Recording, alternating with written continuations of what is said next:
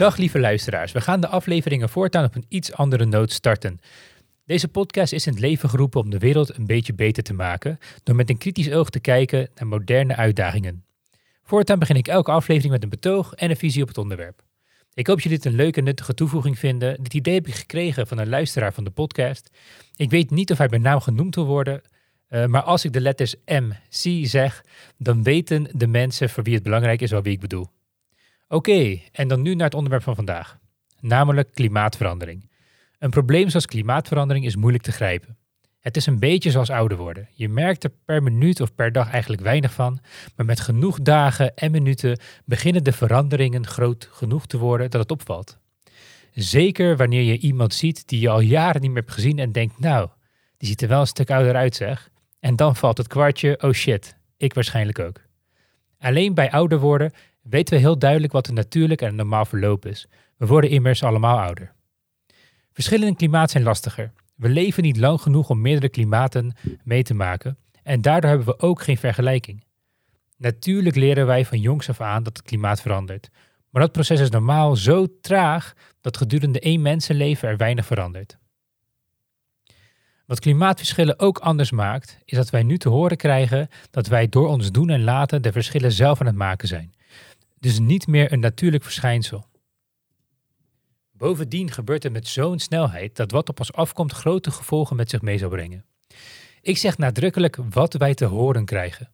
Omdat hoe kunnen wij nou weten of wat wij te horen krijgen over klimaat ook echt klopt? Een stok waar veel mee wordt geslagen is die van de wetenschap.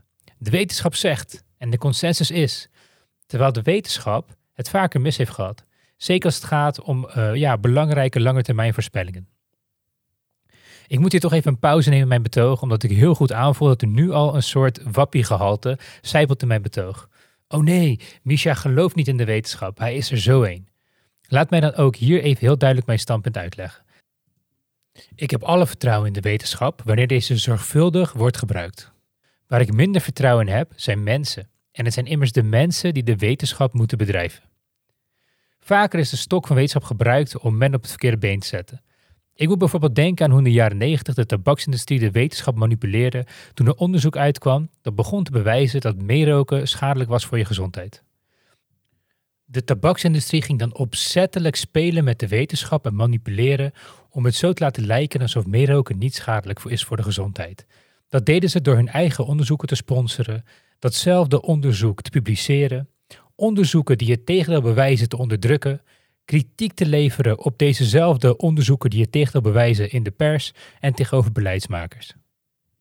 Uh, hier is een geweldig wetenschappelijk artikel over geschreven door de Natural Center for Biotechnology Information. Ik zal een linkje hier naar plaatsen in de omschrijving van de podcast. Daarom zeg ik ook nadrukkelijk wat wij te horen krijgen.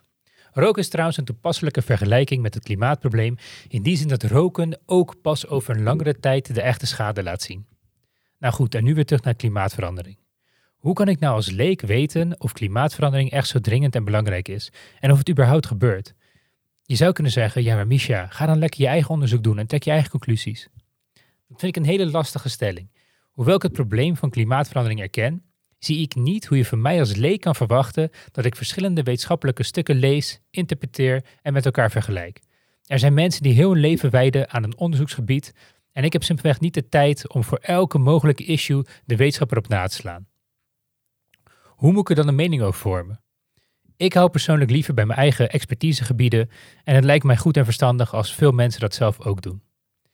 Een alternatief hierop is gewoon het internet afkomen. Tik het in in Google en uh, zoek je antwoorden. Maar goed, we weten allemaal dat als je het in Google intikt, dat er genoeg mensen zijn in witte jassen die je vertellen dat klimaat helemaal geen probleem is. Dat het allemaal eigenlijk maar heel goed gaat en gaat zoals altijd is geweest. Iets anders dat ik echt ondergewaardeerd vind, zijn persoonlijke anekdotes. We hadden een koude winter, dus de aarde warmt helemaal niet op. Nou is deze stelling natuurlijk doorweekt van drogredenen, maar het punt dat ik wil maken is dat deze persoon aangeeft dat hij geen verschil ziet, ondanks wat er wordt verteld over de opwarming van de aarde. Daarin zit ook wijsheid. Ik heb in het pakkende boek van Anna Snell, For the Love of Experience, gelezen over de theorie van Reed, 1996. Reed maakt onderscheid tussen primaire en secundaire ervaringen. Ik lees even kort in het Engels een stukje voor uit zijn, uh, uit zijn stelling. Primary or ecological experience is defined as the information that all human beings acquire from their environment by looking, listening, feeling, sniffing, and tasting. The information, in other words, that allows us to experience things for ourselves. Because of this experience, people can make sense of the world and their daily life. Secondary experiences, on the other hand, means that information is processed, selected, modified, packaged, and presented. Nou, wat wil hij daarmee zeggen? Het is eigenlijk een geval van eerst zien en dan geloven. Primaire ervaringen. Dat is als we kunnen zien, ruiken, voelen, et cetera, et cetera. En alle secundaire ervaringen, dat zijn ervaringen die we eigenlijk maar via via horen. Iets dat je leest uit een boek, iets dat je ziet op tv, iets dat je hoort van een vriend of een kennis. Ja, en je zou kunnen zeggen dat empirisch je toch eerder uit moet gaan van wat je ziet dan van wat je hoort. Dat is, dat is immers instant bewijs. Je hebt gelijk bewijs voor je neus. Terwijl bij wat je hoort, ja, dan moet je nog een keer verifiëren en zelf gaan testen. En wie heeft daar nou de tijd voor? Moeten we dan iets met klimaatverandering? Nou ja, we moeten zeker daar iets mee. En misschien hadden jullie het ook al door hoor, maar ik speel graag de advocaat van de duivel om zo mijn punt te maken. Argwaan tegen de wetenschap, zoals in het geval van roken, is in het geval van klimaatverandering veel minder plausibel. Er zijn simpelweg veel meer financiële beweegredenen om niks te doen met klimaatverandering dan om er wel iets mee te doen. De windmolenlobby zou nooit kunnen winnen van de olielobby. Dus het idee dat er achter de schermen veel manipulatie plaatsvindt, nou, het zou natuurlijk altijd kunnen, maar het voelt niet echt aannemelijk in het geval van klimaatverandering. Want ja, wie wordt daar nou beter van? Dat maakt de wetenschap gelijk een stuk geloofwaardiger. Het is waar dat wij primair de gevolgen van klimaatverandering moeilijk in kunnen schatten. We zien, horen, proeven en ruiken het niet of weinig. Maar als het iets betreft dat jouw leven en het leven van anderen in gevaar kan brengen, dan hebben wij verantwoordelijkheid om verder te kijken dan onze eigen primaire ervaringen. Stel dat jij in de tijd van jagen verzamelen leeft en iemand vertelt je over een gevaarlijk beest aan de rand van een bos. Je hebt dat beest zelf nooit gezien, maar er is een kans dat ook dat beest jou vroeg of laat te pakken krijgt. Ja, dan is het in je eigen belang om maar te handelen alsof dat beest er is. En nu komen we eigenlijk bij het kern van het probleem. Wie vertrouw jij? Geloof jij de persoon die zegt dat er een beest is aan de rand van het bos? Wacht niet te lang, want als je hem niet gelooft en er is wel een beest, dan ben je simpelweg te laat. We leven in een tijd van ongekende wantrouwen in wetenschap en overheden. Het is aan jou om te kiezen wie jij gelooft en om in te schatten wat de risico's van wantrouwen zijn. Iemand in wie ik graag mijn vertrouwen uh, stop is onze gast van vandaag, Werner Schouten. Werner is presentator van het radioprogramma BNR Koplopers en voormalig voorzitter van de Jong Klimaatbeweging. Hij specialiseert zich in klimaat- en generatiegerechtigheid. Werner bouwt aan een 2100-economie waarin innovatie en ondernemerschap leidt tot brede welvaart voor generaties in het nu en voor generaties in 2100. In 2020 is Werner als voorzitter van de Jong Klimaatbeweging nummer 1 geworden in de Trouw Duurzame 100. Ik denk dat Werner heel vaak onterecht te horen krijgt dat zijn leeftijd een rol speelt in zijn denken. Het is waar dat Werner relatief jong is, maar hij heeft in zijn jonge jaren al meer bereikt dan menig andere met veel meer levenservaring. We gaan praten over wat klimaatverandering nou precies is, wat de gevolgen zijn en op welke termijn we iets van zullen merken. Hoe we weten wat waarheid is en tot slot hoe we eventueel kunnen helpen. Ik hoop dat deze aflevering helpt om de urgentie van het klimaatprobleem aan het licht te brengen. Veel plezier met deze aflevering van Wat ze mis met klimaatverandering.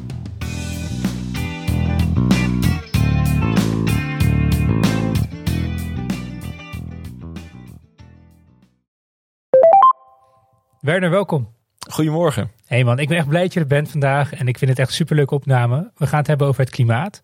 En uh, je zit eigenlijk met iemand die misschien wel een soort van, niet per se stille meerderheid, maar iemand die echt op het midden zit. Want aan de ene kant denk ik bij mezelf van ja, klimaatcrisis is echt belangrijk en echt een groot iets, echt een belangrijk thema, moeten we iets mee.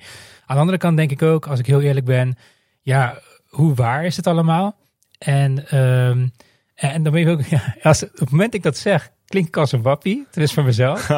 maar toch, voor mij, kijk, ik moet toch uitgaan van het woord van andere mensen. Ik kan het niet zien, ik kan het niet ruiken, ik kan het niet voelen. Ik weet niet hoe lang het duurt. Uh, je hoort ook allemaal verschillende geluiden van de bronnen die ik, die ik heb in ieder geval. Ja. Dus dat, dat maakt het wat verwarrend. En daarbij denk ik ook nog eens een keer van ja, en zelfs als het allemaal waar is en ik ga er wat aan doen, wat kan ik als eenpitter, als weet je, als, als in mijn eentje met het scheiden van mijn afval, wat voor verschil gaat dat nou in vredesnaam maken? Maar ik sta wel echt heel erg open daarin om uh, geïnspireerd te worden. Want Nou, alles wat ik kan doen om de wereld beter te maken, dat doe ik heel graag. Kijk, dus laten we maar een heleboel vragen beantwoorden dan eh, vandaag. Hey, maar e- eerst heel veel kort over jou. Jij bent ook een bijzonder eh, figuur, noem ik eventjes. Dat wil ik heel, heel positief. Dankjewel. Eh, je bent een, jonge vent. Je studeert aan de universiteit. Mhm. Is dat in Rotterdam? Ja, aan de Erasmus Universiteit studeer ik Global Business en Sustainability. En met je jonge jaren heb je eigenlijk al heel veel impact gemaakt op de wereld. Jij geeft lezingen met betrekking tot klimaat.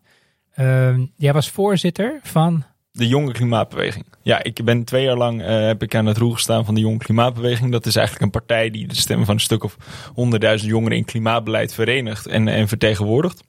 Dus dat doe je bij ministeries, eh, bij het klimaatakkoord. Dat is dat grote akkoord tussen overheid en bedrijfsleven om de uitstoot te halveren. Bij de politiek. Ehm, en dan voerden we ook acties, maar dan kwamen we ook met ideeën hoe we eigenlijk ehm, ja, ambitieuze klimaatbeleid kunnen voeren. Uh, en dat heb ik twee jaar gedaan en dat is ontzettend tof. We hebben meegedraaid met de formatie, hebben uh, rondom de uh, verkiezingen grote campagnes gedraaid. We zijn nummer één geworden in de Trouw Duurzame 100. Dat is zeg maar de lijst van, van grote duurzame initiatieven die impactvol zijn.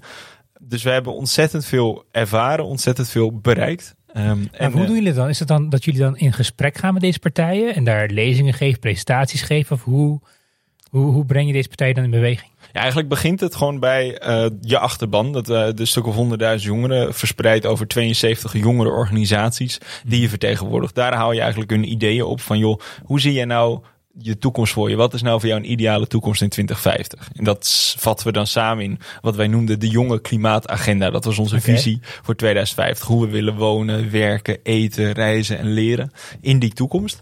En dat vertaalden we terug naar wat er dan vandaag en morgen eigenlijk moet gebeuren om, om die toekomst te realiseren.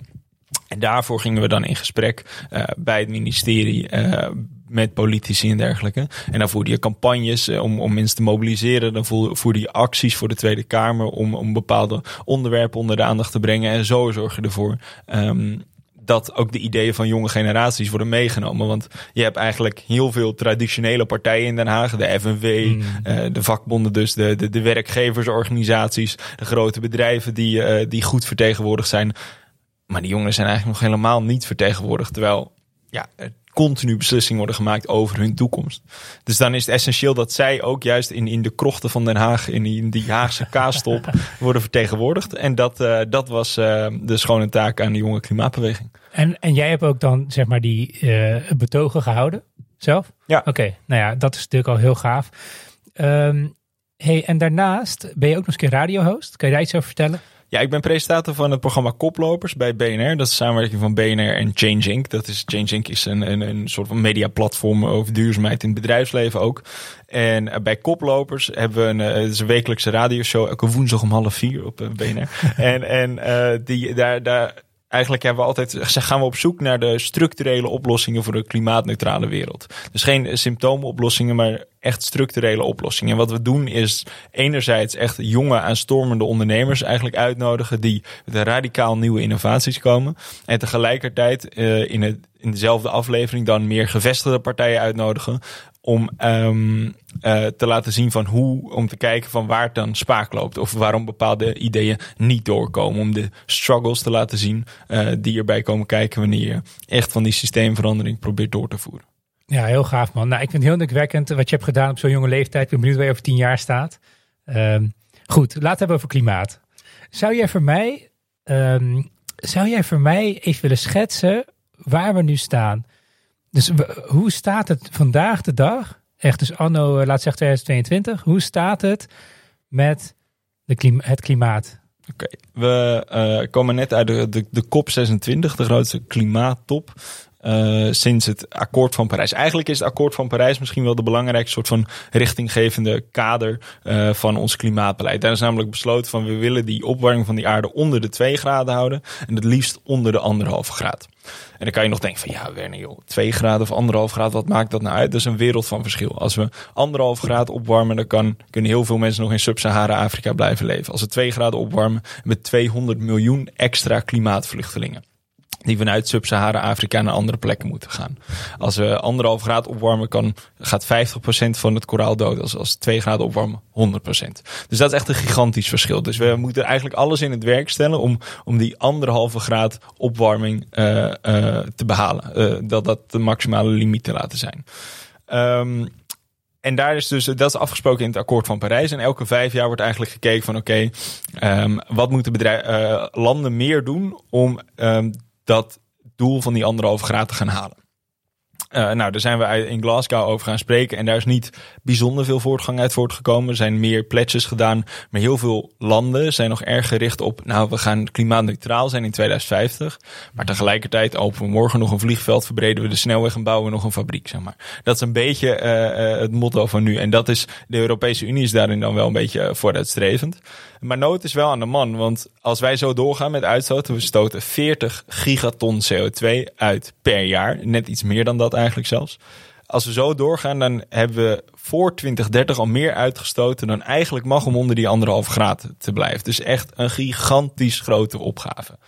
Um, dus dat is waar we staan. En tegelijkertijd zijn we nu 1,1 graad opgewarmd. En ik, ja, wat maakt dat nou voor verschil?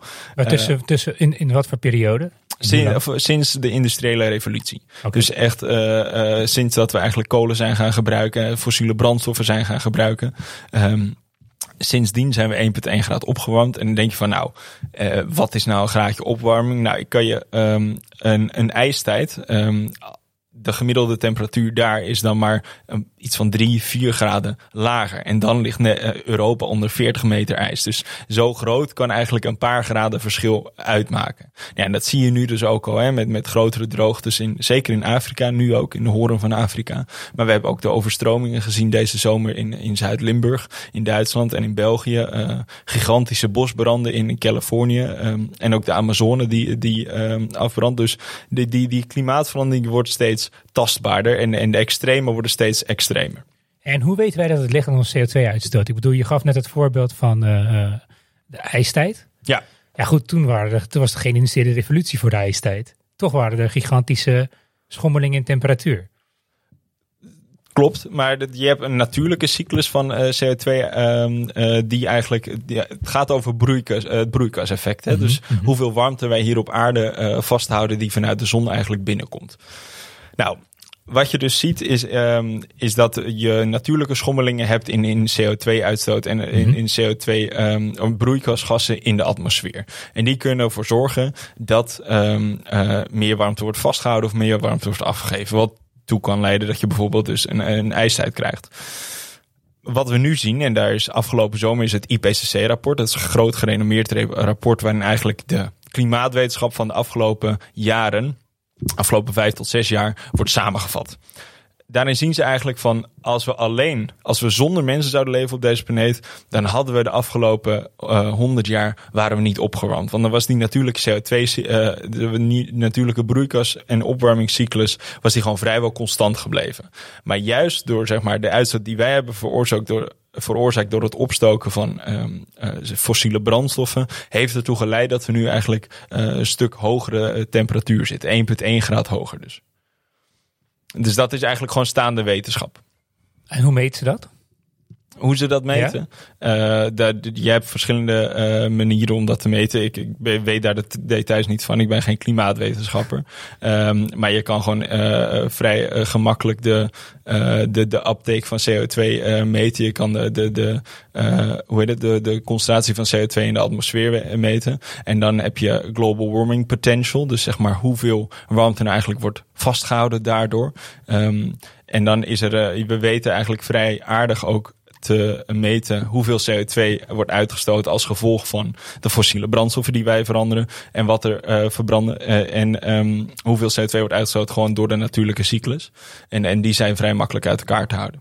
Oké, okay, dus zijn nu eigenlijk vanaf de industriële revolutie zijn wij anderhalve graad uh, zijn we opgewarmd? Ja, 1,1 graad opgewarmd. Oh, 1,1 we gaan graad. echt richting de anderhalve graad, ja. En uh, voor 2030, als we doorgaan zoals we nu gaan, dan gaat het eigenlijk niet goed komen. Dan zitten we eigenlijk op een soort maximum. Wat gebeurt als dat maximum overschrijden in 2030? Dan gaat de opwarming door en dan, knallen we door de anderhalve graad heen. Dan knallen we misschien wel tot de twee graden opwarming heen. Um, En dan wordt het gewoon een stuk minder vrij. Wat ik net al uh, schetste, het verschil tussen anderhalve graad en 2 graden opwarming, dat is best wel significant. Um, maar het verschil tussen 2 graden opwarming en 3 graden opwarming, dat is uh, nog uh, veel groter. Um, dan, dan worden gewoon bijvoorbeeld ook delen van Europa, bijvoorbeeld Zuid-Europa, wordt dan gewoon een gigantische stofkom. Wat je ook bijvoorbeeld ziet in Nederland dan, is dat we veel meer exotische ziektes krijgen als het West-Nile-virus en dergelijke. Dat, dat zien we nu al eigenlijk. de tijgermug die bijvoorbeeld um, steeds meer naar het noorden eigenlijk afgaat. We zien um, dat um, uh, dat eigenlijk we in de zomer bijvoorbeeld een stuk minder productief worden. Omdat, bijvoorbeeld, omdat het zo warm wordt dat je ook slechtere nachten hebt. En dan krijgen mensen last van insomnia. En dat mm. leidt er weer toe dat mensen hogere zelfmoordcijfers, hogere huiselijk geweldcijfers en dergelijke. Dus het heeft heel veel effecten. Naast effecten van extremere weer, uh, neerslag, uh, langere periodes van droogte. Ik denk dat dat allemaal wel bekend is. We hebben natuurlijk ook zeespiegelstijging die vaak genoemd wordt. Maar om het echt heel tastbaar te maken, is gewoon dat je, misschien dat je het zelf ook wel herkent in de zomer een stuk minder productief bent als het kwik gewoon niet onder de 40 graden komt op een dag. Um, dus dat leidt ertoe dat, dat ook het leven hier, waarbij je denkt van joh, uh, wat, wat, uh, hoe erg kan het voor ons zijn, uh, een stuk minder vrij wordt. Zeker in de zomermaanden. Oké, ja, su super interessant. Um, dus we, we, we, vliegen eigenlijk naar, we, ja, vliegen, we lopen eigenlijk naar een soort afgrond toe. En de gevolgen kunnen heel groot zijn. Maar ik, ik vraag me af, het gaat toch echt mensenlevens kosten, toch? Ik bedoel, op een gegeven moment dan uh, raken bepaalde stukken van de wereld die worden dan opgedroogd. Het wordt moeilijker om uh, eten te produceren. Inderdaad, ziektes, wat jij zei. Ja, sterker nog, het kost al mensenlevens. Deze zomer was al in, in Madagaskar waren, uh, was gigantisch honger. Er waren ontzettend veel mensen die um, honger lijden als gevolg van het feit mislukte oogsten door jaar op jaar droogte. Waardoor mensen uh, cactusbladeren of modder moesten eten om op zijn minst nog een gevuld gevoel te krijgen. Dus het zijn nou echt erbarmelijke situaties. En wij in Nederland mogen eigenlijk op onze um, in onze handjes wrijven dat dat bij ons nog helemaal niet zo erg is. Maar je ziet ook in Duitsland, waar bijvoorbeeld 180 mensen waren overleden als gevolg van de overstromingen daar. Dus het kost eigenlijk al een mensenlevens. En het onrechtvaardige erin is juist, is dat wij in, in eh, West-Europa en zeker ook de Verenigde Staten grote verantwoordelijkheid hebben voor de CO2 die nu in de atmosfeer is. Daar zijn wij, is vooral onze bijdrage geweest. Maar wij zijn zeker niet de eerste die als eerste de gevolgen ervan ondervindt. Maar als je zegt wij, bedoel je dan wij als land of bedoel je echt wij als personen? Dus de gemiddelde Nederlander, wat heeft hij veel hogere uitstoot ten opzichte van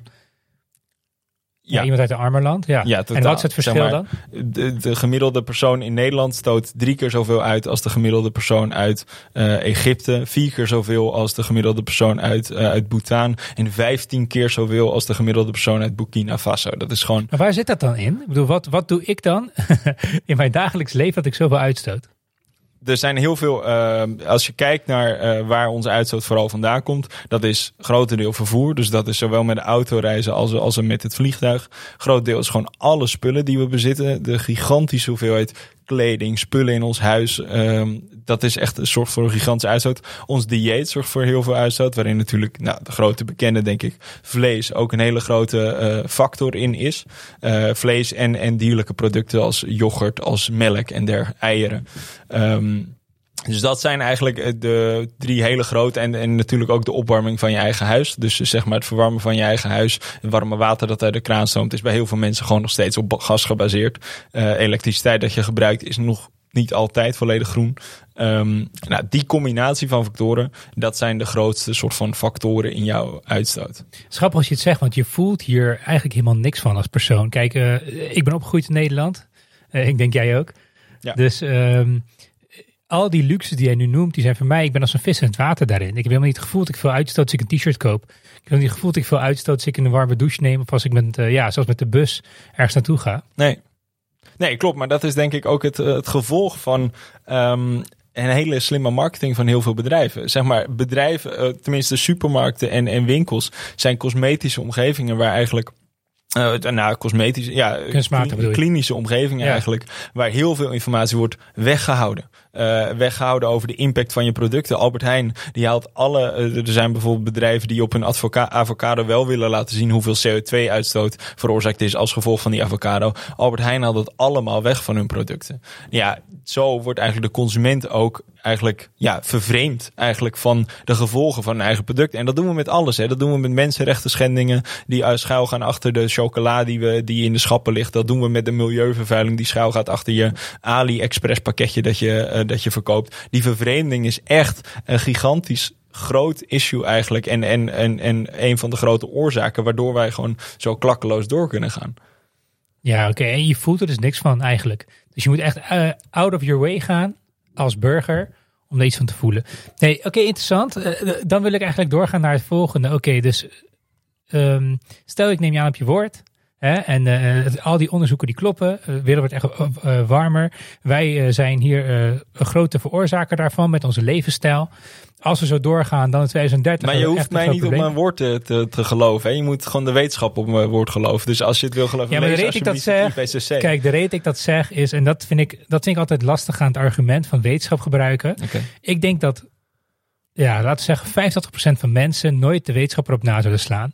Inclusief ikzelf. Mm -hmm. Want het is niet, eh, ik vind het wel een belangrijk thema, maar niet belangrijk genoeg dat ik echt studies erover zou lezen. Dus het is voor mij persoonlijk, en ik denk voor heel veel andere mensen ook, van joh, wat voor mensen heb ik ontmoet in mijn leven die ik geloof, die ik vertrouw. En dan ga ik eigenlijk meer uit van hun mening dat ik zelf die stukken ga lezen. Als ik voor al mijn interesses een wetenschappelijk stuk naar zou moeten slaan, nou zou ik tot niks meer, zeg maar, niks meer toekomen. Dus daarom vind ik dat argument, uh, zeker voor mensen die, uh, die het interessant vinden, moeten het zeker opzoeken. Maar ik ben een eerder persoon, ik zou dat niet zo heel snel Nee, maar kijk, we leven wel in een soort van mediacratie... waar zeg maar heel veel informatie op je af wordt geschoten. En ik denk dat het dan wel belangrijk is om zelf te kunnen destilleren... Um, wat uh, serieus te nemen is en waar, waar, je misschien vraagtekens bij moet zetten. En dat je dat kan ook dingen uit kranten halen. Hè. Kranten die, die kunnen ook heel goed heel veel dingen samenvatten. Maar je moet ook beseffen dat sommige kranten er, er beter over verslaan... dan andere kranten dat doen. Ja, maar dat kan je ook zeggen over onderzoek, toch? Sorry? Dat kan je ook zeggen over studies. Kijk, ook om een studie te kunnen interpreteren bijvoorbeeld, uh, daar moet je al best wel wat wetenschappelijke kennis voor hebben. Um, eigenlijk moet je ook een aantal studies naast elkaar leggen om, om iets van een conclusie te kunnen trekken. Dus uh, kijk, met jouw grotere punt ben ik 100% eens. Je moet voor jezelf denken en je moet echt wel dingen uitzoeken. Je moet niet dat mensen gewoon vertrouwen op hun woord. Maar ik denk wel dat voor heel veel mensen, inclusief ikzelf, als het gaat om een aantal thema's, dan gaan we heel vaak uit wel van mensen die we geloven en vertrouwen. Van denken van nou, dat vind ik een goed verhaal, klopt voor mij. Ik, vind ook de, ik vertrouw ook de persoon die dat zegt. En daarom geloof ik dat ook. In plaats dat ze zelf het onderzoek doen. Maar ik ben met je eens. Nou, uh, kijk, maar dat is het gevaarlijke, denk ik, met het klimaat. Is dat het heel vaak waarheden blootlegt die helemaal niet zo comfortabel voor onszelf zijn. Hè? Uh, het zijn gewoon, het CO2-uitstoot zit in ons, ons dagelijks leven. Het zit in ons, de kern van hoe wij onszelf identificeren. We, dat wij misschien ons status ontlenen aan, aan dat we lekker op vakantie kunnen gaan en dergelijke. Dat is dan pijnlijk als dan iemand komt en zegt van, hé, hey, die, CO2, die, die vlucht uh, waar je CO2-uitstoot mee veroorzaakt, dat zou je eigenlijk niet moeten doen. Dan is het heel natuurlijk van de mens om daar dat eigenlijk op afstand te zetten.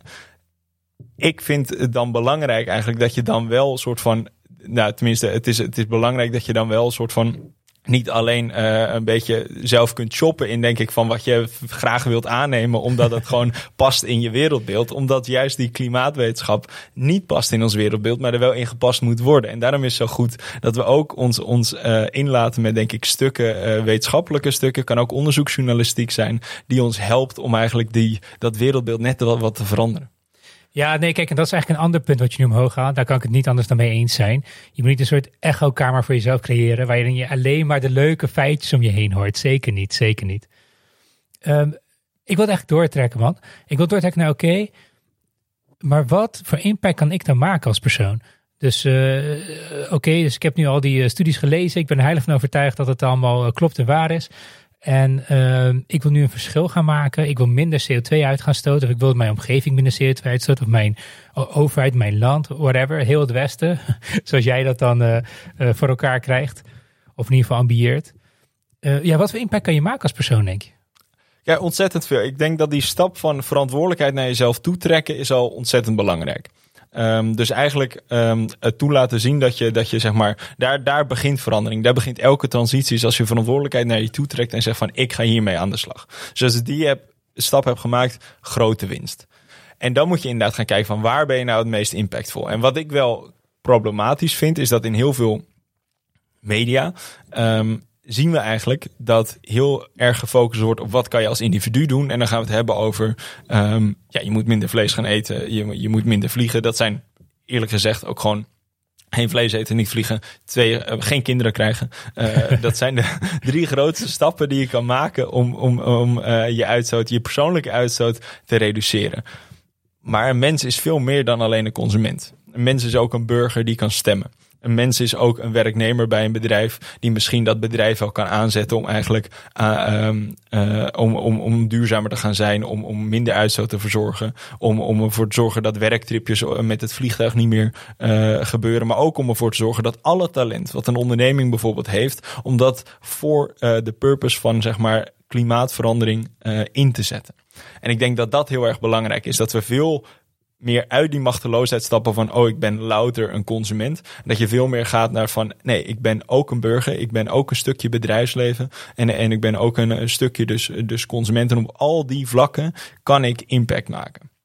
Dus ik denk dat het begint met verantwoordelijkheid naar je toe trekken. Zien waar je allemaal impact kan maken. En ik kan uitweiden over elke dimensie als je dat wil van waar je wat kan doen hoor.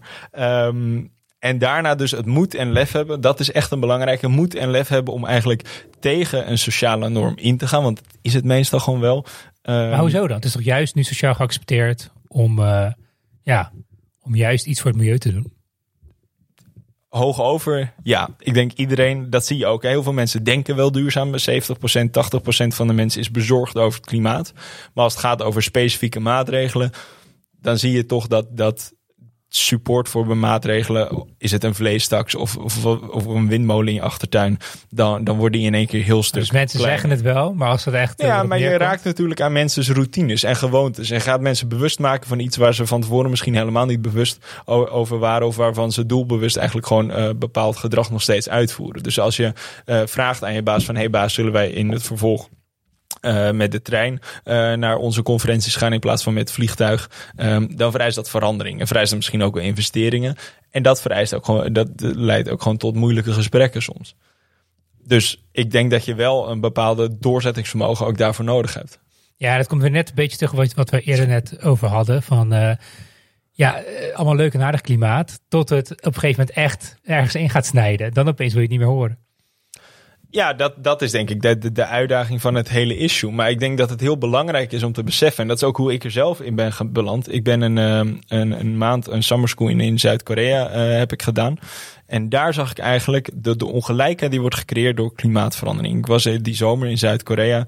En je moet je voorstellen in Zuid-Korea. Um, als de, de wind verkeerd staat, dan wordt er allemaal vuile lucht vanuit China, vanuit die fabrieken en industrieën over de zee uh, geblazen. Oh, en die komt dan bij Seoul, de hoofdstad. En die gaat dan als een soort van deken spreiden zich over de stad uit.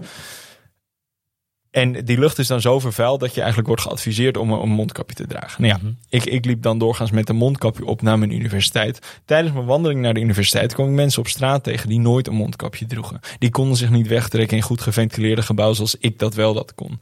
En dan zie je in één keer dat eigenlijk de onrechtvaardigheid zo groot is dat die mensen als eerste de gevolgen ervan ondervinden, korter ervan leven.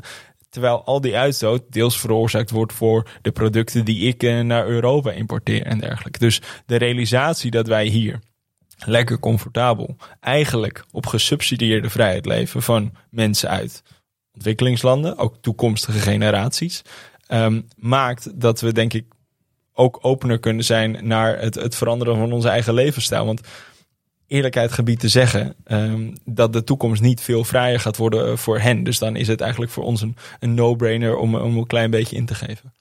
Maar als wij een klein beetje ingeven, wordt hun leven dan beter? Ja, Tenminste, als wij gewoon uh, grootschalig onze, onze emissies reduceren. Als we die opwarming onder die anderhalve graad kunnen houden. Dan wordt hun leven zoveel meer beter. Hebben zij zoveel meer perspectief. En ik denk zeg maar... Het... Maar hoezo dan? Wat, wat verandert Bedoel, bedoel je dan dat zij ook de vruchten plukken zoals wij? Dat het de lucht schoner wordt en uh, nou, ja, dat de aarde minder opwarmt? Of wat, hoe, op wat manier worden zij dan bevoordeeld?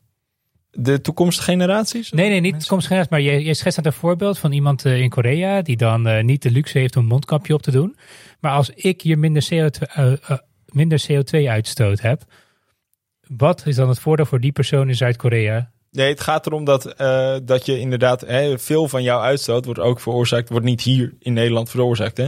Dat, zo, dat wordt veroorzaakt in bijvoorbeeld landen waar veel wordt geproduceerd, bijvoorbeeld China daar wordt heel veel fijnstof veroorzaakt. Er wordt heel veel uh, smog veroorzaakt als gevolg van uh, die, die industrie die daar staat. Nou, dat is waar zij direct gevolgen van ondervinden. Dat, dat merk je gewoon op je longen. Ik heb daar gewoon uh, rondgewandeld zonder mondkapje. Nou, dat, dat, dat, dat is heel scherp in je luchtpijp, laat ik het zo zeggen. Um, dus dat is gewoon een direct effect. En daarnaast heeft het gewoon een, een effect inderdaad ook gewoon voor hunzelf. Maar uiteindelijk ook gewoon op de lange termijn voor de, hoe erg klimaatverandering daar gaat zijn voor die, die gebieden. Oké. Ja, ik, ik, je ziet mij nog een beetje twijfelen, want waar ik mijn worstel is, ik vind het wel een heel mooi verhaal. Ja. Maar ik, ik worstel een beetje met de praktijk. Kijk, stel je voor dat ik, uh, net zoals jij het belang daarvan inziet en er iets aan wil veranderen, dan moet ik inderdaad mezelf in een benarde positie zetten op een bedrijf bijvoorbeeld. moet ik daar gaan strijden voor inderdaad. Gaan we met de trein in plaats van met het vliegtuig. Daar maak je geen vrienden mee. Uh, ook al is het voor een goed doel. Um, en je moet dan misschien dingen inleveren bij jou thuis. Je mag dan minder vaak warm water gebruiken bijvoorbeeld. Uh, minder vlees eten. Uh, ja, wat zou je nog meer kunnen doen? Meer je afval scheiden. Maar zelfs als je al die dingen doet en een soort van uh, ja, ietsje minder gaat leven, wat op zich niet zo erg is we hebben het heel luxe hier. Ehm, hoe groot is de impact dan alsnog? Want je zegt net zelf, de grote vervuilers zijn eigenlijk de industrie. Landen zoals in China, die maken gigantische vervuiling. Ja, en, en voor wie produceert? Dus zij produceren voor onze markt. Hè? Dus, dus daar, daar. Maar denk je dat als wij dus uh, anders kopen of niet kopen, dat okay, de productie stopt? Laat me een voorbeeld geven. Uh, bijvoorbeeld um, uh, mensen die, je zou kunnen zeggen van ja, hè, wat, wat maakt het nou uit? Ten eerste, zeg maar de benarde positie waar je in jezelf brengt, is peanuts in vergelijking met de benarde positie waar mensen in ontwikkelingslanden, ik noemde net Madagaskar, zich, zich nu in begeven. Mm -hmm. um, dus, de, dus dat staat in mijn optiek niet echt in verhouding. Daarnaast, um, wat belangrijk is, is dat je, uh, dat je als individu wel degelijk impact kunt hebben. Niet alleen qua, qua uitstootreductie, maar ook bijvoorbeeld, je ziet het met ABP, het pensioenfonds, is onder druk van heel veel individuen, heel veel individuele deelnemers, gestopt met investeren van 15 miljard in, in Shell. Dat is een gigantische overwinning. Dat zijn gigantische stappen voorwaarts. Het, het feit dat uh, een regering nu miljardenfonds gaat opstellen, uh, tenminste als we de, de, de gelekte documenten moeten geloven, om uiteindelijk uh, klimaatverandering aan te pakken. Dat is ook een gigantische stap voorwaarts. Dus je, ik denk dat, het, dat we uit die waan van die illusie van machteloosheid moeten stappen. Want we zijn niet machteloos als burger. Die druppel op de gloeiende plaat, als die, die optelt, dan is die even goed gigantisch. En dat leidt echt wel tot beweging. dat is ook waarom Europa daarin vrij vooroplopend is met de European Green Deal. Omdat dat wel kan vallen in een aarde waar uh, mensen daarvoor uh, receptief zijn. Nog een vraag hierover. Kijk, wat bedrijven doen, dat zie ik ook heel vaak niet. Dat zien wij gewoon heel vaak niet. Dus ik weet vaak niet inderdaad als ik een shirt koop, hoeveel CO2-uitstoot kwam hierbij kijken. Of hoeveel slechte arbeidsomstandigheden of wat dan ook uh, komen erbij kijken. Het is heel erg intransparant. Ja. Dat maakt voor mij als consument ook natuurlijk heel moeilijk om te beslissen van wat ga ik wel kopen, wat ga ik niet kopen. Ja, maar dat is dus inderdaad. Kijk, daarom vind ik het volledig eens. Ik denk dat die intransparantie is echt, echt een probleem. En daar zou ik juist ook willen oproepen van heel veel mensen misschien werken ook bij zulke bedrijven. Kaart dat aan en ga daarmee aan de slag. Dus ga niet alleen denken van, oh, we moeten alleen de, de, de het moet alleen vanuit de consument komen. Het moet ook vanuit bedrijven komen die juist transparant gaan worden in hun supply chain. Het moet vanuit bedrijven gaan worden die niet meer toestaan dat er gigantische uh, uitstoot veroorzaakt. Je hebt, je hebt grote vooruitlopende bedrijven van, van de Triodos Bank tot Lush, zeg maar, die, die zelf juist die duurzaamheid aan de kaak stellen en hun consumenten daarin juist onderwijzen. Dat is een veel proactievere aanpak. Dus je kan ook als, als, als, als, als werknemer bij een bedrijf ze bijvoorbeeld helpen, het bedrijf helpen om uiteindelijk juist ook die duurzaamheid aan te kaarten, zodat je ook de, de consument gaat onderwijzen. Er zijn heel veel partijen die bijvoorbeeld korting geven op, op uh, uh, bijvoorbeeld uh, als je als, als, als consument, tenminste als bij B2B bedrijven, die bijvoorbeeld korting geven als een bedrijf duurzamer is. Aannemers die korting geven als je duurzamer bent. Marketingorganisaties als je daarvoor werkt. Als je bedrijf duurzamer is, als je klant duurzamer is, dat je daar korting voor gaat geven. Dan geef je zo eigenlijk verschillende een nieuwe norm af. En dan stimuleer je mensen om, duurzamer te gaan handelen. Hey, hoe ziet de toekomst eruit, denk je, Werner? Waar gaat het naartoe straks? Hoe ziet 2030 eruit? Als we doorgaan zoals we nu met de snelheid waarmee we nu alles doen? Ik hoop dat we voor 2030 eigenlijk onze, onze uitstoot, uh, de, de piek van onze uitstoot hebben bereikt. Want dat is nog steeds wel zo. We, we zitten nog steeds eigenlijk, um, uh, we stijgen nog steeds in onze CO2-uitstoot. Maar eerlijkheid gebied te zeggen is dat het nog wel een hele, hele taaie, uh, taaie strijd gaat worden de komende jaren. ik hoop eigenlijk idealiter dat we gewoon een, um, eigenlijk een, een to komen tot een crisisaanpak voor het klimaat. Want als je ziet, je, we, hebben, we zitten nog in de coronacrisis. Hè? Moet eigenlijk die anderhalve meter samenleving omturnen naar een anderhalve graad samenleving.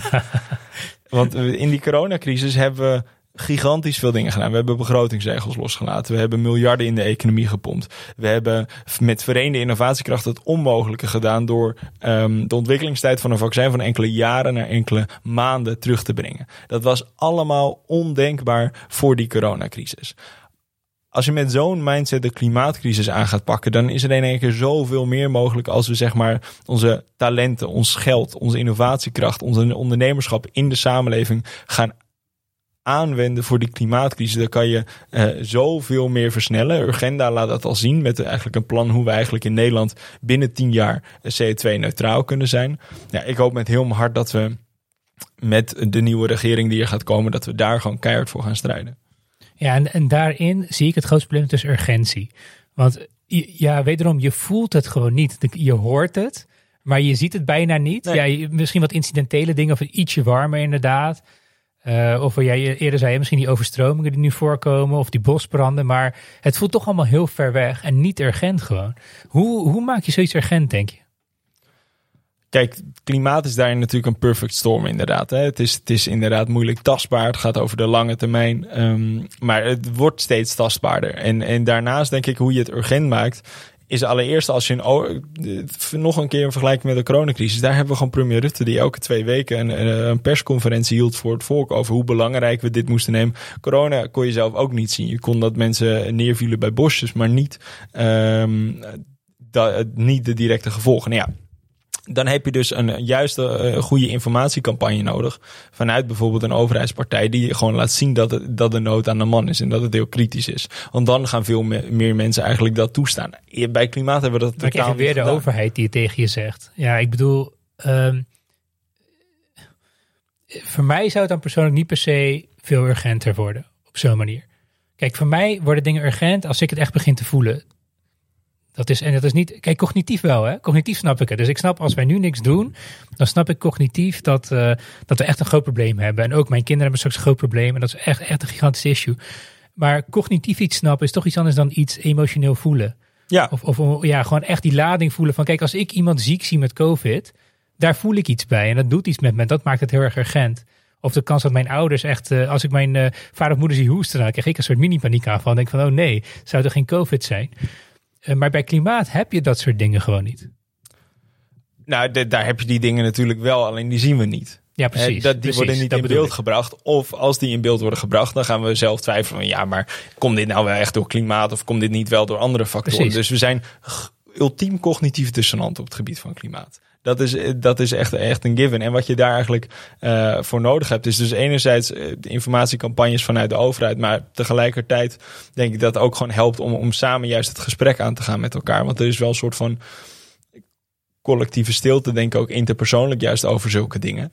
Um, en het is veel interessanter. Je bent veel meer likely om dingen aan te nemen van mensen in, in, uh, die je kent, vrienden en dergelijke, dan bijvoorbeeld van grote instituten. Dus dan helpt het veel meer als we daar over de gesprekken gaan, aan te, uh, gaan beginnen. Dus dat lijkt me ook een hele logische stap om daar juist mee aan de slag te gaan. Is er niet een soort website waarbij je een soort doomsday timer ziet? Dat, er zijn genoeg doomsday timers. Als we daar, als deze CO2-niveau bereikt zijn we gewoon, nou ja, doomed eigenlijk.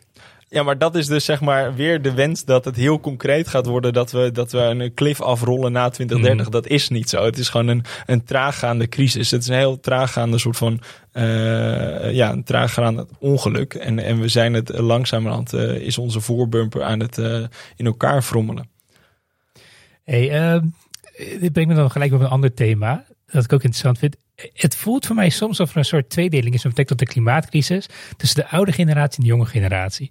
Uh, bijvoorbeeld die Greta Thunberg, dat is iemand waarbij veel mensen toch snel denken als ze denken aan klimaatcrisis. Ook toen er eh, een paar jaar terug een wijze ophef was en, en protesten waren dat veel jongeren die vochten voor klimaatcrisis. Tenminste, dat is het beeld dat ik had gekregen. Uh, hoe ervaar jij dat? Is het vooral iets dat bij jongeren veel op de agenda staat? Je vraagt dit aan de voorman van een uh, organisatie die met een honderdduizend jongeren twee jaar Ja, maar jij, spreekt ook, maar jij spreekt ook al die organisaties waar niet jongeren zitten. Ja. Nee, kijk, ik denk dat het zeker onder jonge generaties zie je eigenlijk twee dingen. aan de ene kant dus die, die zorgen. Het was ook een veel belangrijker verkiezingsthema's voor die, voor die jongere uh, uh, leeftijdsgroep. Um, dus dat zie je sowieso. Dus uh, bij jongeren speelt het veel meer. En ze zijn ook veel meer bereid om, om dingen op te geven. Dus bijvoorbeeld uh, mensen zijn veel uh, accepta, veel meer ze accepteren het veel meer als er bijvoorbeeld een windmolen in de buurt komt. Bijvoorbeeld omdat ze gewoon opgegroeid zijn met een windmolen in de omgeving. Dan zie je het niet meer als vervuiling van het landschap. Wat, wat oudere generaties waar dat, die weerstand een stuk groter is. Mm-hmm. Ze vinden het ook bijvoorbeeld prima dat de auto niet meer wordt gezien als een statussymbool. Maar dat het veel meer gewoon de praktische uh, wens voor mobiliteit. Maar of dat nou wordt ingevuld door een deelauto, openbaar vervoer of een eigen auto. Uh, daarin zijn jongeren flexibeler. Dus je ziet dat jongeren eigenlijk op dat vlak wel opener staan. Uh, waarom is dat zo? Jongeren hebben een vloeibare waardepatroon. Je, zit altijd, je bent altijd een product van je omgeving als je opgroeit. Um, dus, dus ja, de, de, de jongeren nu zijn anders dan, dan, dan de hippies in de jaren zeventig, zeg maar. En, uh, dus, dus zo word je gewoon gekleurd en gevormd ook, ook door waarin je opgroeit. En daarnaast hebben jongeren ook gewoon een langere timespan. Ik verwacht er nog te zijn hopelijk in 2100. Nou ja, dan is het nog, nogal wie dus dat, ik, dat het ook belangrijk is dat we gaan kijken naar, uh, net vele generatiegenoten met mij, dat we ook die lange termijn mee gaan nemen. En nu er eigenlijk nog heel veel kortzichtigheid, ook in de politiek. Dus dan vinden jongeren het veel, die, die hebben van nature dat ze veel verder kijken. En daardoor uh, is het ook veel belangrijker dat, um, is dat ook een veel belangrijker thema van hen.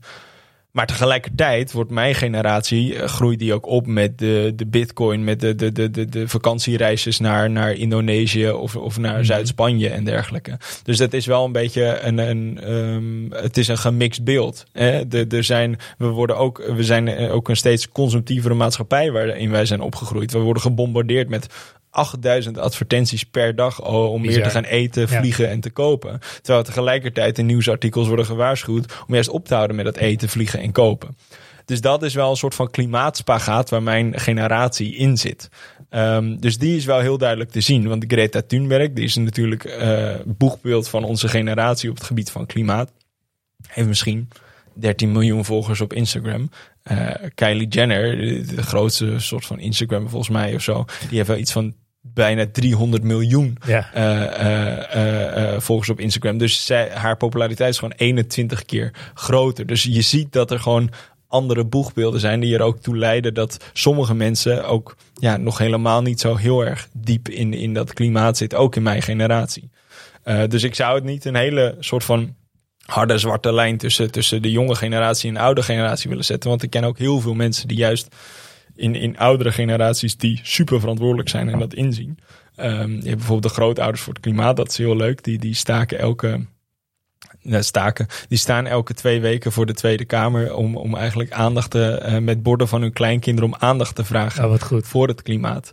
Um, en daarin verenigen generaties zich dus ook wel. Maar het is wel bij uitstek een thema wat onder jonge generaties uh, het meeste leeft. Ik had bij Gert altijd wel een beetje een dubbel gevoel. Want aan de ene kant dacht ik wat mooi dat die generatie hier vervecht. Aan de andere kant had ik ook een heel naar gevoel van wat raar dat kinderen ja, dat kinderen hiervoor moeten pleiten of zo. Dat zij degene zijn die hiervoor moeten vechten. Dat is eigenlijk heel gek.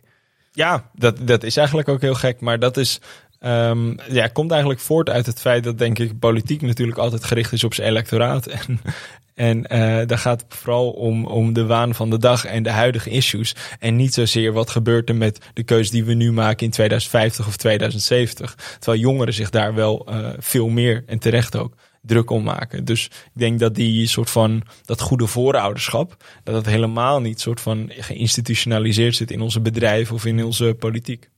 Je zit me echt aan het denken, moet ik zeggen, Werner. Want je noemt het allemaal andere crisissen waar jouw generatie mee te maken krijgt. Inderdaad, ook een soort, misschien zelfs financiële crisis met de bitcoin. Je weet niet wat, daar, wat daartoe gaat leiden. Uh, of juist utopie, wie weet het. Um, uh, hoeveel advertenties je hebt, hoeveel je wordt gebombardeerd met ook uh, ja, gewoon digitale media, social media, maar ook gewoon überhaupt het gebruik van digitale platformen. Hoe hoog rankeert het klimaatcrisis tussen alle andere crisissen waar jouw generatie mee te maken heeft? Ik denk vrij hoog. Um, als je kijkt naar wat voor thema's ze belangrijk vonden bij de, bij de uh, verkiezingen, staat klimaat gewoon uh, stijf op één. Soms nog wel afgewisseld door de wooncrisis. Want we hebben natuurlijk ook ja. sky high Heb ik zelf ook last van. Dus, ja. dus, dus dat zijn denk ik twee goede contenders. Maar dat, dat, daarin staat klimaat wel, wel heel hoog. Um, en ik, het feit dus dat, dat jongeren wat, wat jonger zijn, maakt dus ook dat ze wat makkelijker ook kunnen aanpassen. Maar dat doen we dus nog helemaal niet. We, we, sturen ze nog steeds eigenlijk met ons mee de afgrond in. In de fast fashion, de fast tech en, en, en de fast furniture en dergelijke. Um, en dat is gewoon doodzonde. Dat we die veranderingsbereidheid eigenlijk helemaal niet gebruiken van jonge generaties. Terwijl ze zo openstaan voor verandering. Dat is gewoon uh, altijd een soort van herkenbaarheid van jonge generaties. Dat is ook wel leuk. Het was een. Uh, een, uh, een, historicus, Jared Diamond, die heeft onderzoek gedaan naar de teloorgang van samenlevingen. Van, van de, Noormannen tot de Vikingen tot, tot uh, de, de mensen op Paaseiland. Wat is een van de, de core redenen waarom uh, samenlevingen eigenlijk teloor gaan? Is dat bepaalde oudere generaties vast blijven houden aan bepaalde waarden. En jonge generaties, eh, maar ze zien collectief, zien ze de, de afgrond opdoemen, de crisis voorkomen. Jonge generaties willen veranderen, maar het is zeg maar de te lage veranderingsbereidheid van de samenleving als geheel, die er toch toe leidt dat, uh, dat, een, uh, dat, dat de samenleving kapot gaat. Wat je bijvoorbeeld ziet bij, op, op Paaseiland, waar heel veel van die, van die bomen werden gekapt om, om van die grote, ja, van die grote gezichten, van die grote stenen uh, gezichten te, te, verplaatsen. Wat ertoe leidde. Um, wat ertoe leidde dat uiteindelijk uh, geen, geen boom meer was om, om van te leven, zeg maar. En, en, en uh, geen, geen ecosysteem om van te leven. Dan kan je denken van ja, maar wat dom dat ze uit religieuze overwegingen al die, al die gezichten hebben lopen maken. Maar dat kan je hetzelfde zeggen voor onze samenleving. Wat dom dat we, dat we zo graag een meer uh, een 101 kledingstuk in onze, in, in onze kledingkast wilden hebben. In plaats van dat we echt focusten op dat klimaat, wat eigenlijk een grote existentiële crisis was. Maar dat zijn dus wel de waarden die gewoon aan de kern van onze samenleving staan. En dat is misschien nog wel erger wat jij nu schetst. Want als je het doet voor religieuze redenen, dan doe je tenminste nog iets voor een groter doel en een groter goed. Terwijl dat uh, nieuwe shirtje, ja, voor wie doe je dat eigenlijk? Ja, nou ja, dat is natuurlijk ook wel een uitwas van het feit dat we heel individualistisch zijn, zijn opgevoed. En alles gericht op zeg maar de individuele, rationele, calculerende consument hebben gemaakt. Ja, want hoe past dat in het plaatje dan? Want we zijn natuurlijk wel heel westers individueel, inderdaad. Uh, gehecht aan onze vrijheid. Ik mag lekker doen wat ik wil, uh, wanneer ik wil, hoe ik wil. Uh, het gaat vooral om mij, mijn carrière, nou mij, misschien om mij, mijn gezin, mijn familie. Maar dan stopt het ook echt wel. Moeten wij collectivistischer worden om ook het klimaatprobleem op te lossen? Ik weet niet of we collectivistischer moeten worden. Ik, ik denk dat het wel belangrijker is om, om onze afhankelijkheden te realiseren. Want dat zijn we eigenlijk gewoon volledig komen vergeten. En dat hebben we eigenlijk een beetje weggemoffeld. Vergeten dat we afhankelijk zijn van onze natuurlijke ecosystemen. Vergeten dat we afhankelijk zijn van elkaar. Weet je, uh, we zijn zo gericht op, op zelfredzaamheid, op, op onze eigen. Um, uh, op, ja, op ons individuele succes. Dat we eigenlijk die, die sociale cohesie, die verbondenheid met elkaar eigenlijk helemaal niet meer op, op focussen. En nu, als je ziet inderdaad in de afbraak van instituties met lager vertrouwen in de politiek, lager vertrouwen in de wetenschap. Dat is gewoon funest voor een gehele samenleving. Onderwijs ook, lager vertrouwen in. Inderdaad, ja. Nou ja dus dat leidt er. Uh, dus, dus ik denk dat het heel erg belangrijk is dat we eigenlijk weer dat, dat collectieve wel beter gaan waarderen. En die gezamenlijkheid meer gaan opzoeken. Um, uh, want dat is uiteindelijk ook essentieel, zeg maar, vertrouwen in elkaar. Je, je noemde het zelf ook al. Zijn het, durf ik dingen van mensen aan te nemen? Um, dat is wel vitaal voor, zeg maar, een, goede energietransitie en een, en een goede transitie naar een duurzame wereld. Dat we gewoon van elkaar op aan kunnen, dat we verbonden voelen met elkaar. En dat we dus ook een bereidheid hebben om niet alleen ons te richten op wat we individueel kunnen verliezen, maar ook wat we samen kunnen winnen. Uh, een, een samenleving die je hoog kunt houden. Ja, ja nou, dat is ook een psychologisch interessant iets. Hè? Dat verlies vaak zwaarder weegt dan wat je kan winnen. Ja, maar dat is dus interessant. Hè? Dat we altijd zeggen van ja, de mens is nou eenmaal op korte termijn gericht. De mens houdt nou eenmaal niet van verlies. Maar dat gaat niet op. Daar hebben we dus juist zeg maar, maatschappelijke systemen voor nodig die dat ondervangen. We hebben ook een pensioensector die ervoor zorgt dat wij uh, individueel mensen die heel slecht zijn om in de lange termijn te kijken, toch op onze oude dag fatsoenlijk geld hebben. Um, en dat zijn gewoon maatschappelijke systemen die ons helpen om die individuele tekortkomingen te ondervangen. Ja, het zit er niet in. Kijk, het is denk ik meer een, een, een soort tweestrijd altijd tussen ratio en emotioneel. Dat is een beetje hoe ik het ervaar. Dus uh, heel vaak handelen we emotioneel. En dat is vaak wel heel erg kortzichtig inderdaad. Dat is vaak van de korte termijn. Maar wij zijn ook in staat als mens om na te denken. En om gewoon cognitief bepaalde conclusies te trekken. En dan ook soms inderdaad uh, winsten, korttermijn winsten uit te stellen voor langetermijn winsten. Alleen het nadeel aan de mens, zou ik maar even zeggen, en dat is, daar is niemand schuldig aan. Het is gewoon hoe we zijn en wat we zijn. Dat is dat, uh, dat is vaak wel die cognitieve pad, die, dat langetermijn denken, dat kost ons gewoon meer moeite. Het kost ons meer energie, meer power, meer wilskracht. En daarom is die urgentie denk ik zo belangrijk. We willen dat best wel doen op het moment dat wij ook echt die urgentie ervaren. Dus als wij denken van, oh nee, net zoals met uh, de, de coronacrisis. Mijn uh, vader of moeder die kan sterven. Ja, dan is het heel urgent. En dan opeens kunnen de bergen verzet worden. Uh, of, of ja, voor sommige mensen misschien wat egoïstische redenen. Oh nee, ik mag niet meer naar buiten. Of oh nee, ik mag niet op vakantie. Wat het ook mag zijn. Maar die urgentie, dat brengt je in beweging. En als het alleen maar cognitief is, dan moet je wel van hele hoge morele standaarden komen om daar ook echt op te handelen. Ja, maar je gaat er dus inderdaad ook niet komen, denk ik, als we heel veel geënt laten op zeg maar de, de goede wil van het individu. Dus je moet dingen gewoon vastmaken met de, met de CO2-prijs, met gewoon regelgeving dat bepaalde producten of beprijs moeten Wat is een CO2-prijs? Ja, dus dat, dus dat je CO2 gaat beprijzen. Dat op elke ton Belasting eigenlijk op ja. Uh, CO2, ja. Ja, CO2-belasting. Okay. Uh, dat kan je doen op, op, op bijvoorbeeld de, de, uitstoot als gevolg van vlees, maar dat kan je ook op staal doen. Dat kan je ook op cement doen. Dat, dat is al deels ingevoerd hoor in Europa. Uh, betalen we al een, een CO2-prijs. Maar dat zorgt ervoor dat je het eigenlijk, dat je gewoon de markt voor je laat werken. In plaats van dat je alles afhankelijk laat zijn van het, de, de individuele consument. En wat zijn de top twee of drie dingen die wij kunnen doen misschien als individu, misschien als maatschappij, misschien als land, om uh, eh, CO2-uitstoot tegen te gaan? Uh, nou, dat zijn heel veel verschillende schaalniveaus. Ik denk individueel gewoon. Uh... Oké, de top 1 van alle schaalniveaus. Wat is het nummer 1 dat we kunnen doen als mens en als maatschappij om er iets aan te doen? Kijk, als mens um, als je het opzoekt, dan vind je het wel. Mij gaat het er veel meer om dat je zeg maar die, die verantwoordelijkheid naar je toe trekt. En dat je dus zegt van joh, uh, dit is ook mijn probleem. Zeg maar die economie die nu allemaal uh, soort van gevolgen heeft, die ik zelf ook niet fijn vind. Dat is ook een beetje mijn verantwoordelijkheid. Ik ben een stukje economie, net als, de, um, net als dat ik ook een stukje van de overheid ben, een stukje van het hele bedrijfsleven ben dus ik denk als je die realisatie hebt, dan ben ik er ook wel van overtuigd dat die volgende stappen wel gaan komen. Dat je onderzoek gaat doen en dat je dan wel ziet van hé, hey, misschien dat ik minder moet vliegen of misschien dat ik anders vlees moet eten. Wat trouwens ook niet alleen uh, self-sacrificial is, hè, dat je dingen voor moet opgeven. Mensen worden ook gewoon gelukkiger van als je duurzame keuzes maakt. Het is gewoon uh, recent wetenschappelijk onderzoek die laat zien dat, dat je eigenlijk als je bewuste keuzes gaat maken, dat je daar ook een langer gevoel van geluk van ervaart. Um, dus dat is een hele belangrijke. Ik denk uh, op het gebied van, van overheidsniveau, eigenlijk als je een wereldwijde CO2-prijs zou kunnen invoeren, dat heeft direct effect. Want dan gaan mensen namelijk, dan ga je markt voor je laten werken. En dan ga je concurreren op hoeveel CO2 uh, we wel niet uitstoten. We hebben dus al een beetje in Europa. Waarom is dat er nog niet?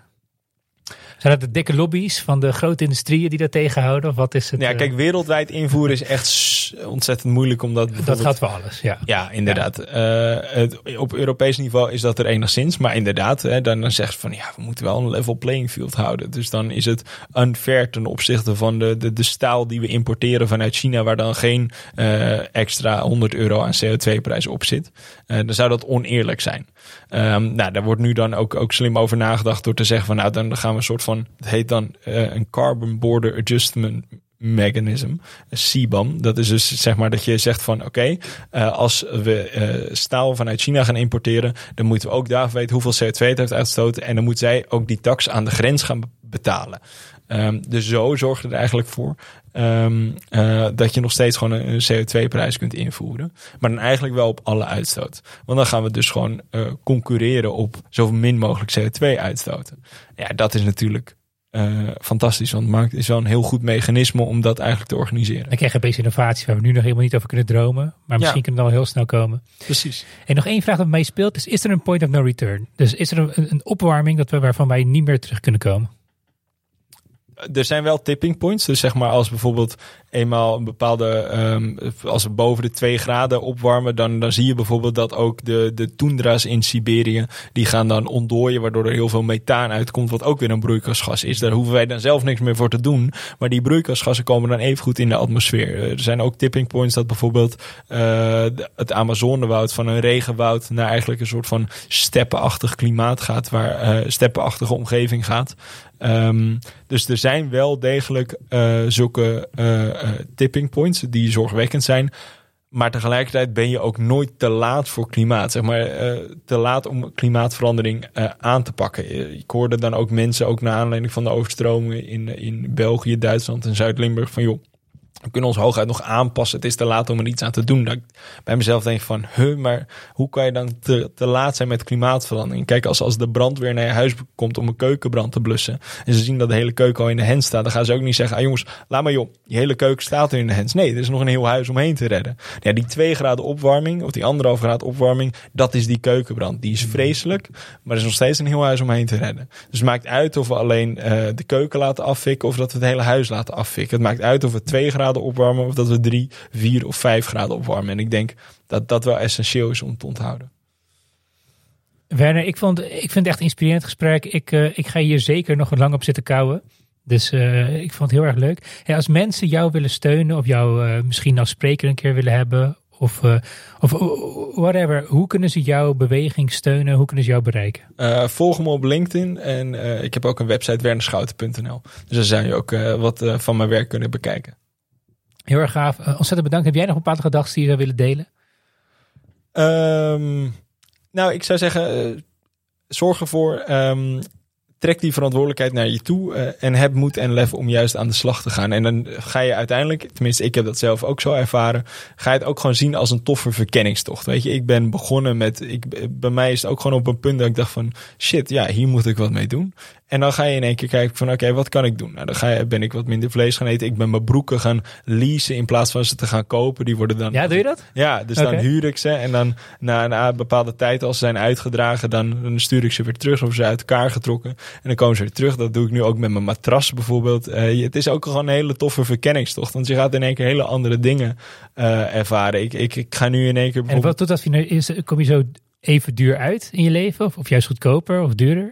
de, de, het gros van je, uh, zeker bijvoorbeeld die broek, die, die is eigenlijk best wel vergelijkend. Het is alleen okay. over een langere tijd dat je gewoon uh, een, een beetje bijdraagt. Um, dus dat is best wel vergelijkbaar. Uh, en op heel veel plekken kan, kan duurzaam in de eerste stap ook gewoon goedkoper zijn. Als je huis gaat isoleren, als je dubbel glas gaat installeren, daar heb je gewoon direct effect van. Uh, dus dan wordt het leven ook gewoon aangenamer van. Dus uh, zie het vooral ook als een hele leuke verkenningstocht. Een ander leuk voorbeeld. Ik was um, met mijn vriendin gaan interrailen bijvoorbeeld in Europa. En als je dan door steden gaat, uh, in plaats van dat je dan um, willekeurige restaurantjes zoekt, ga je bijvoorbeeld zoeken naar speciale vegetarische restaurantjes. Wat je op hele andere plekken, veel minder toeristische plekken brengt. Wat in één keer wel veel, um, ja, veel vernieuwendere blikken uit die toeristische plekken brengt. en, en dat geeft je een hele andere kijk op zo'n stad. Dus het heeft ook een hele positieve effecten. Weet je, nu je dit zegt, er speelt wel iets in mij nog, Werner, wat ik aan je wil vragen. Dat is,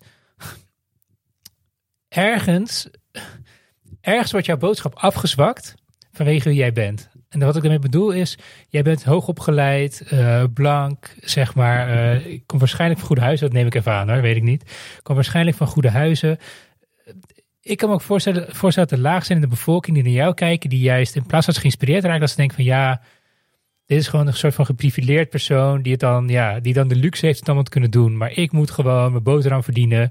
Ik verdien gewoon minimum inkomsten. Ik heb niet dikke toekomstperspectieven. Klimaat is voor mij echt op de vijfde plek. Want uh, ja, ik heb gewoon veel urgentere zaken die in mijn leven spelen. En ik zeg niet om jou aan te vallen, helemaal niet. Maar dit speelt gewoon, uh, nu ik je hoor praten, gaat dat, ga ik erover nadenken. Is het een probleem voor iedereen, denk je? Is het ook, maakt het niet uit welke laag van de bevolking, welke leeftijd je hebt? Kijk, iedereen kan er iets aan doen. Maar ik, kijk, uh, het gros van de mensen die inderdaad misschien moeite heeft om bijvoorbeeld de eindjes aan elkaar te knopen. Om gewoon een zeker inkomen te verzorgen heel logisch dat dat zeg maar je core focus is. Ik snap het ook echt niet dat wij in onze samenleving nog steeds niet, we zijn heel ontwikkelde samenleving, nog steeds niet zoveel soort van zekerheid in kunnen bouwen in onze samenleving dat mensen zich daar niet zo druk om hoeven te maken. Dus dat vind ik een heel bijzonder iets, zeg maar, politiek gezien. Dus ik snap heel goed dat dat zeg maar je focus is. Maar eerlijkheid gebied te zeggen, het gros van de uitstoot, ook in Nederland, wordt gewoon veroorzaakt door uh, de mensen die wel. Kijk, er is gewoon een, een, een direct verband tussen hoe welvarend je bent en hoeveel CO2 je uitstoot. Dus het gros van de mensen die heel veel CO2 uitstoot, heeft echt alle capaciteit om zich, uh, uh, om zich daaraan aan te passen. Dus uh, van dat betreft, op dat vlak is het inderdaad een vrijbrief voor een bepaald aantal mensen om zich er niet per se mee druk om te maken. En ik snap ook dat je daar ook niet de mental space voor hebt. En geloof me, als producten vanzelf verduurzamen door regelgeving, et cetera, dan gaan zij inherent vanzelf wel wat, wat duurzamer uh, handelen. Maar het gros van de Nederlandse mensen met de capaciteiten heeft ook de grootste verantwoordelijkheid. Want daar zit ook de grootste uitstoot. Dus ik zie dat niet te veel als een issue. Je plukt er de vruchten van, dus je moet ook, uh, je moet, je moet ook de lasten dragen, niet alleen de lust. Ja, ja, inderdaad. Ik denk dat je moet inzien dat je, dat je in een geprivilegeerde plek op, op wat gesubsidieerde vrijheid leeft. En dat daar ook verantwoordelijkheden uh, mee komen. is een beetje Spider-Man, uh, of wat is het, Superman. Uh, oh, ja. Great power comes with great responsibility. Ja, dat is inderdaad Spider-Man, ja. Ehm, ja, het zou, maar, maar het is ook niet. Ik denk dat je niet beschuldigend bedoelt ook. Hè? Ik bedoel, kijk, mensen kiezen er vaak niet voor. Wat ik al zeg is, ik ben ook geboren in een soort geprivileerde omgeving. En ik denk heel, eigenlijk als je in Nederland dan bent geboren, ben je op een bepaalde manier geprivileerd. Dus uh, het is niet een soort van vingerwijzen van joh, uh, en daarom moet je ook inleveren. Maar je moet je wel gewoon bewust zijn van ja, de, de, de prijs inderdaad misschien. De prijs van jouw handelen. En dat is misschien niet altijd doorzichtig. Dat, dat is ook wel een thema waar we misschien wat uh, een keertje verder over moeten praten. Over true price. Daar moeten we misschien ook gewoon meer over kletsen. Kan Michel ook vast ook over meepraten. Ongetwijfeld. Werner, dankjewel voor dit open gesprek. Ik vond het echt heel erg informerend en dankjewel voor je open houding. Ik vind je ook een inspiratiebron, niet alleen voor jongeren, maar ook voor mezelf. Want jij hebt het gewoon voor elkaar gekregen om ja, toch wel je passie te volgen en te vechten waar je in gelooft, ondanks je, je jonge leeftijd. Dus wat dat betreft ook grote complimenten. Ik vond het een heel leuk gesprek en ik nodig je graag uit om een keer nog een keer langs te komen. Dankjewel, doe ik graag.